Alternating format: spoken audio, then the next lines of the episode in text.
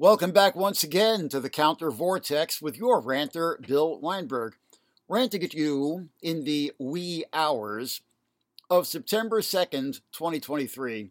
As always, from my apartment on Manhattan's Lower East Side. Well, on this rant, I'm going to throw some cold water on all the hype about the BRICS summit that was just held in a convention center outside Johannesburg last weekend, bringing together the leaders of Brazil, Russia, India, China, and South Africa, hence BRICS. Except Putin stayed home because he was afraid of getting arrested and sent to The Hague if he left Russia. But that didn't prevent his fanboys on the tankie pseudo left that is, those who are enthusiastic for Russian tanks, from engaging in all this shameless shilling about how BRICS is challenging Western hegemony, blah, blah, blah, blah. I mean, this really betrays their utter lack of any political principle. I mean, I can almost, almost understand rallying around Xi Jinping because at least he rules in the name of a communist party. And even fascist Putin, because Russia used to be communist, and maybe you just didn't get the word that the Soviet Union collapsed. But reactionary Hindu nationalist, Islamophobic, genocide tainted Narendra Modi? Get the fuck out of here! This is your wonderful alternative to Western hegemony? Regimes that put Muslims in concentration camps? All three of them, most advanced with the Uyghurs of Xinjiang in Xi's People's Republic of China, but Putin is preparing similar camps for the Crimean Tartars and Modi and his followers for Muslims in Kashmir and Assam. This is all documented. I blogged about it and linked to credible sources on the website countervortex.org. This is fact. I mean, I just don't get it. An abject betrayal of any principle whatsoever. But the notion that these countries really constitute a unified bloc is also transparently false, however good a show they put on in Johannesburg. This was demonstrated quite unambiguously by this little affair that exploded in the media in India immediately after Modi got back from the summit this week. Did you happen to catch this? India just lodged a diplomatic protest with China over a new official map of China's national territory, a so called standard map, released by Beijing's Ministry of Natural Resources, showing areas claimed by India as part of China, specifically two territories in the Himalayas. First, Aksai Chin, which is small and basically uninhabited high desert but very strategic and actually under Chinese control, but claimed by Delhi as part of the Union territory of Ladakh, adjacent to and recently administratively carved out of the state of Kashmir, which is, of course, itself disputed with Pakistan. And uh, more alarmingly, the map shows all of the state of Arunachal Pradesh as Chinese territory in India's northeast, a region we've been discussing on this podcast as it is rife with underreported conflicts. Now, these border disputes are definitely underreported, but they could explode at any time and potentially escalate internationally and plunge the world into war. This is not hype. Hear me out. This second dispute over Arunachal Pradesh actually came to a border clash between India and China as recently as late last year, but there have also been clashes in recent years over Aksai Chin, Let's take a look at that one first. Geographically, Aksai Chin is either a western extension of the Tibetan Plateau or a part of the eastern wall of the Kashmir Valley, depending on how you look at it, and includes a pass through the mountains that could serve as an invasion route. And more importantly, it straddles both of Western China's restive internal colonies, Xinjiang and Tibet.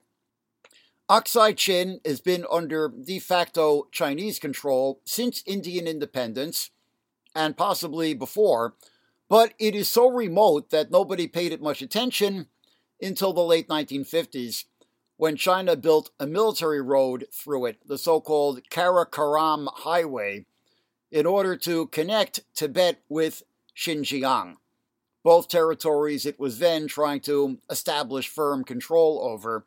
Recall the repression of the Tibetan Uprising of 1959, which sent the Dalai Lama into exile in India. Construction of the highway was challenged by India, leading to the brief border war between the two countries in 1962.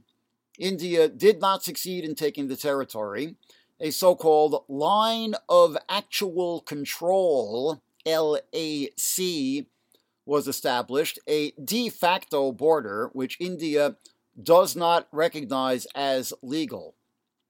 And Pakistan, which had also claimed Aksai Chin as a part of Kashmir, subsequently ceded it to China in defiance of India's claim to the territory.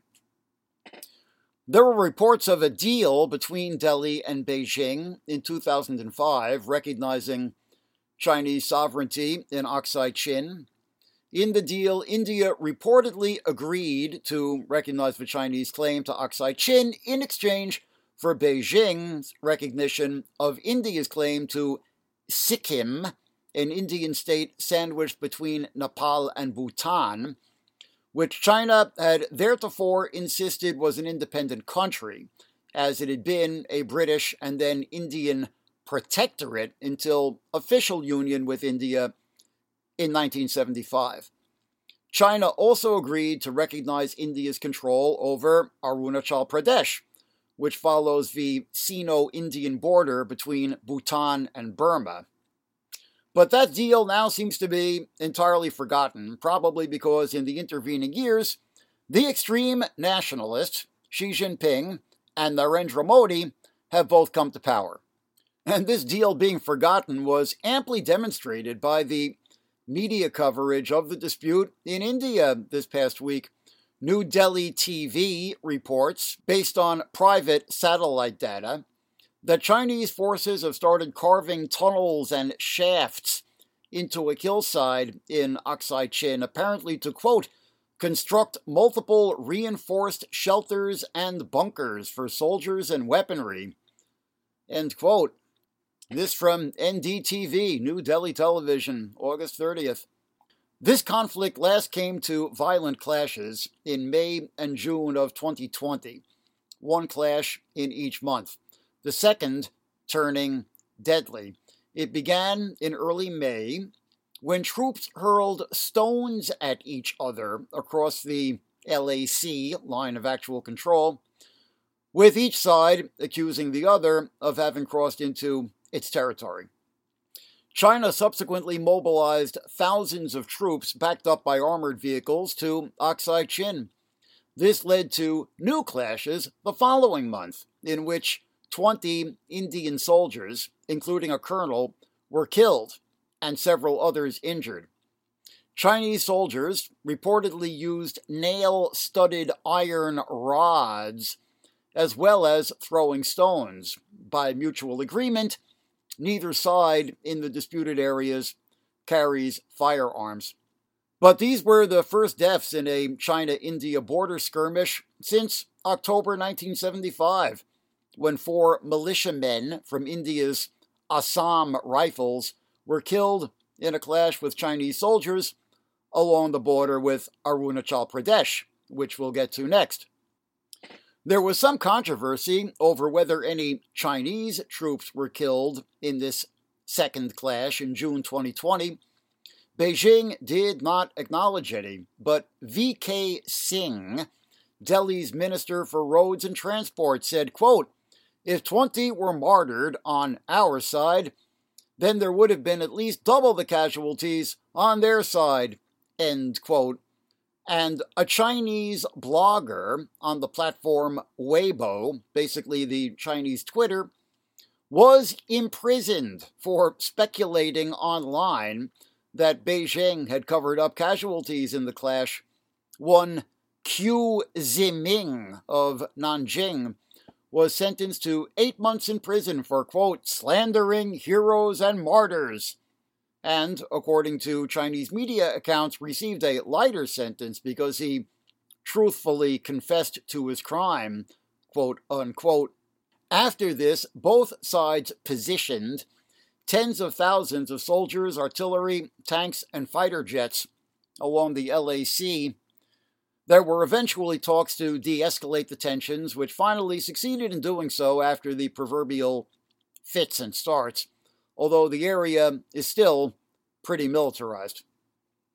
Okay, next we turn to Arunachal Pradesh an Indian state bordering Chinese held Tibet on the north, and the conflicted states of Assam and Nagaland, which we have discussed before, on the south.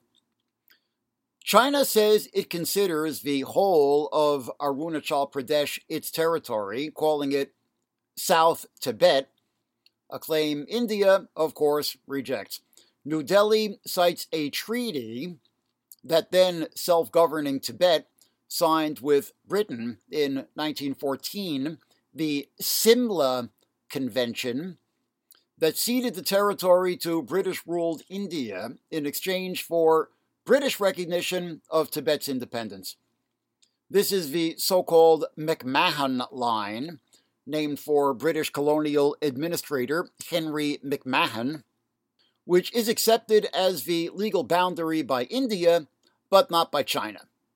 In the 1960s, Arunachal Pradesh served as a staging ground for CIA operations in support of Tibetan guerrillas, the so called Khampa insurgency for the Tibetan region of Kham, K H A M, which lies immediately across the border. Now, Beijing has variously claimed either all of Arunachal Pradesh or focused on the Tawang sector, that immediately on the Indian side of the line, which is where the Khampa insurgency had its staging area.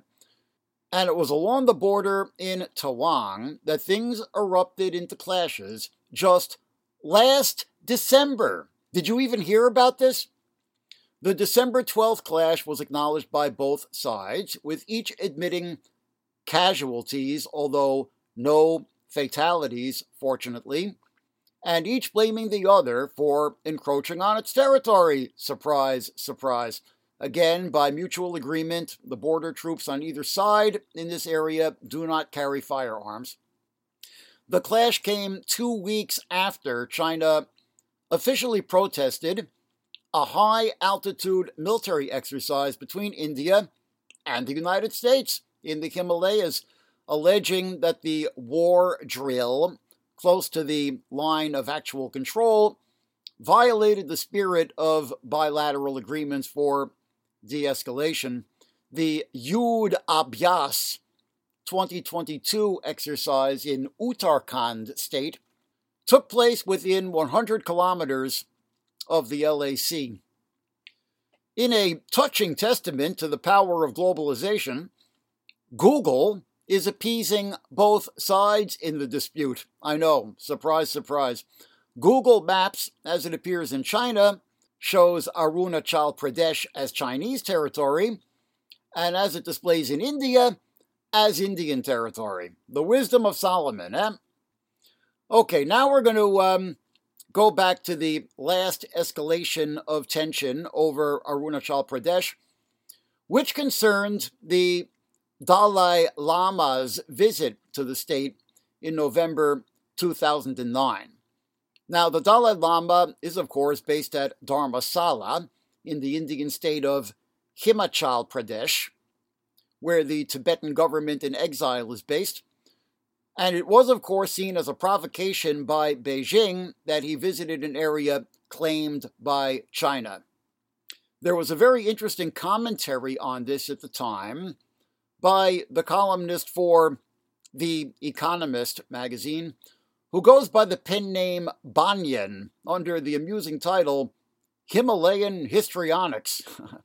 I quote from it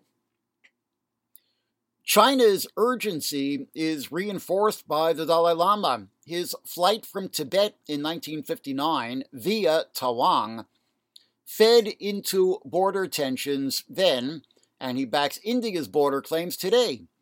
There is even talk that his reincarnation might one day be found there.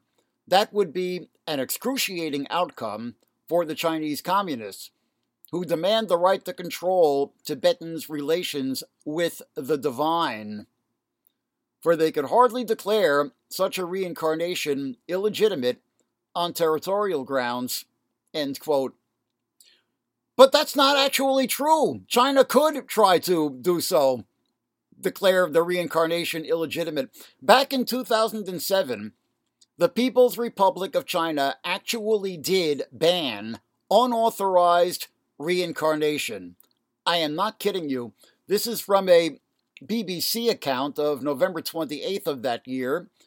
Dalai Lama steps up succession rhetoric, noting that the current Dalai Lama, Tenzin Gyatso, now a very old man, had actually broached the Dalai Lama becoming an elective post rather than the Council of High Lamas choosing his presumed reincarnation, saying, quote, the institution of the Dalai Lama is up to the Tibetan people, end quote. And this was in response to Beijing passing legislation declaring that any reincarnations of lamas, presumably including the Dalai Lama, without government consent were illegal. So, ironically, the exiled Dalai Lama moves toward modernity, suggesting his successor could be elected rather than chosen by the cosmic forces of reincarnation, while the officially atheist People's Republic of China, bizarrely, attempts to play a Buddhist fundamentalist card against the Dalai Lama insisting that the ancient ways be honored, as long as the cosmic forces submit to Beijing's will, of course. You can't make this shit up. And I'm going to note a final strange twist to all of this, which is that this standard map released by China that has sparked this new diplomatic imbroglio with India also shows territory claimed by Russia as part of the People's Republic.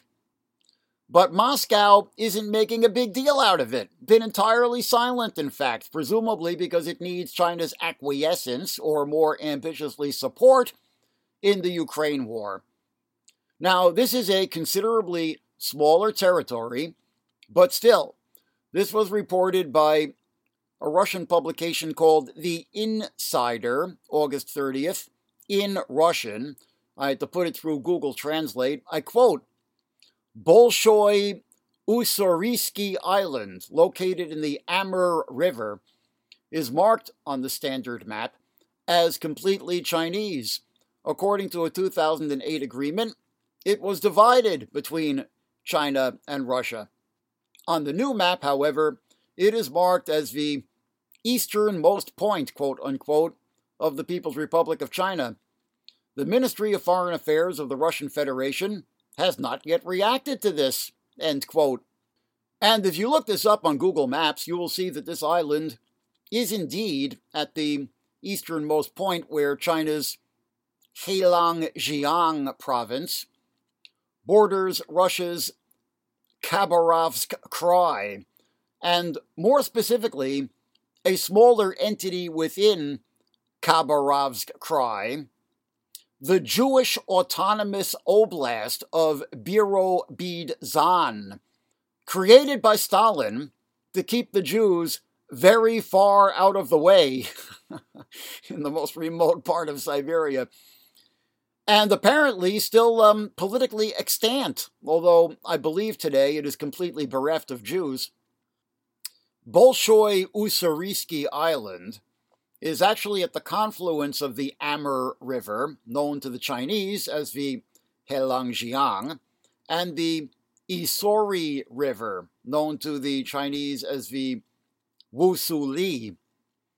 And you may recall that China and the Soviet Union actually fought a two week war in March 1969 over a disputed island in this area, that of Zhenbao or Damansky, on the Ussuri or Wusuli River. Several were killed on both sides, and this is really what cemented the Sino Soviet split.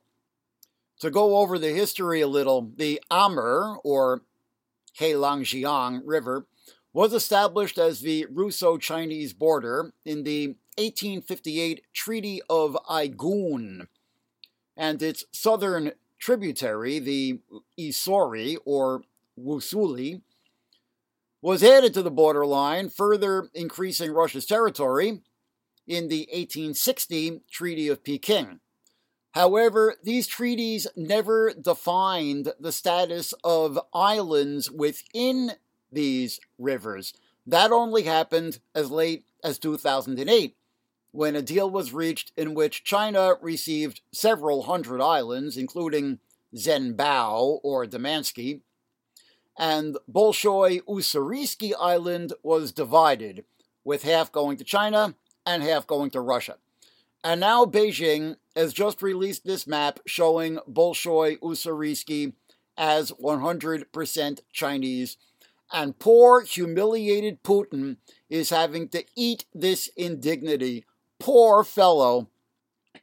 But seriously, as we discussed in our podcast, The Looming Breakup of Russia on April 9th, 2022, China, which controlled much of what is now the Russian Far East, until the 1850s, has its own long term expansionist ambitions in this region, which constitute a long term fault line in the supposed friendship without limits between Moscow and Beijing.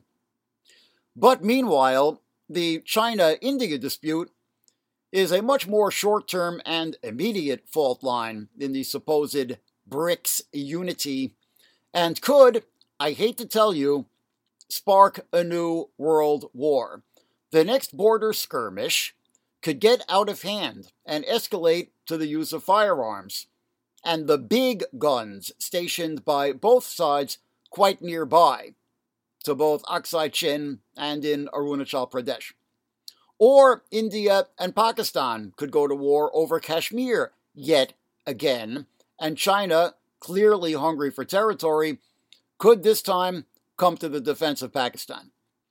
All three of these countries have nuclear weapons.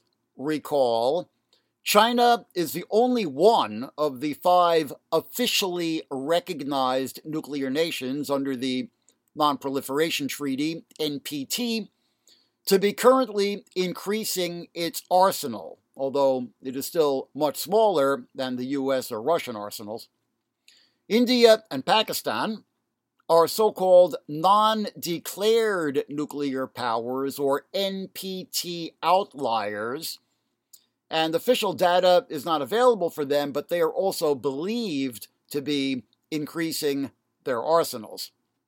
This is the three way nuclear arms race in Asia, which is getting very, very little attention compared to the obsession with North Korea. Anyway, as China and India go to war, the US will be forced to choose sides and decide that countering China is more important than grooming Pakistan, which is now closer to Beijing than Washington anyway. Seeking to expand his perimeter before the US can impose a naval blockade, Xi will order an invasion of Taiwan. Kim Jong un will simultaneously take the opportunity to invade South Korea Russia will also have to choose sides. Will dump India for China and could attack or threaten to attack the Baltic states or Poland, all NATO members, to open a Western front. And even if they only intend to bluff, brinksmanship is a dangerous game and it could turn into a shooting war in spite of their attentions. One side or another will launch a preemptive nuclear strike in one of these theaters, and the threshold will be crossed, and the nukes will be flying everywhere. This could begin tomorrow in Aksai Chin or Arunachal Pradesh, and New York City could be radioactive rubble a week later. You heard it here first. But meanwhile, don't believe the hype about BRICS being a unified bloc against the West, okay? The love fest in Johannesburg was mostly for show. This has been Bill Weinberg with the Counter Vortex. Check us out online at countervortex.org, where everything that I've been ranting about is fastidiously blogged up, hyperlinked, documented with legitimate sources. Support us on Patreon. We got some new supporters this week. A big, grateful shout out to you guys. You're the best. But all of you who are listening without paying, time to shell out. Just throw us a buck or two per week to keep us going. Patreon.com slash countervortex. Join the countervortex, join the resistance, and rant on you next time.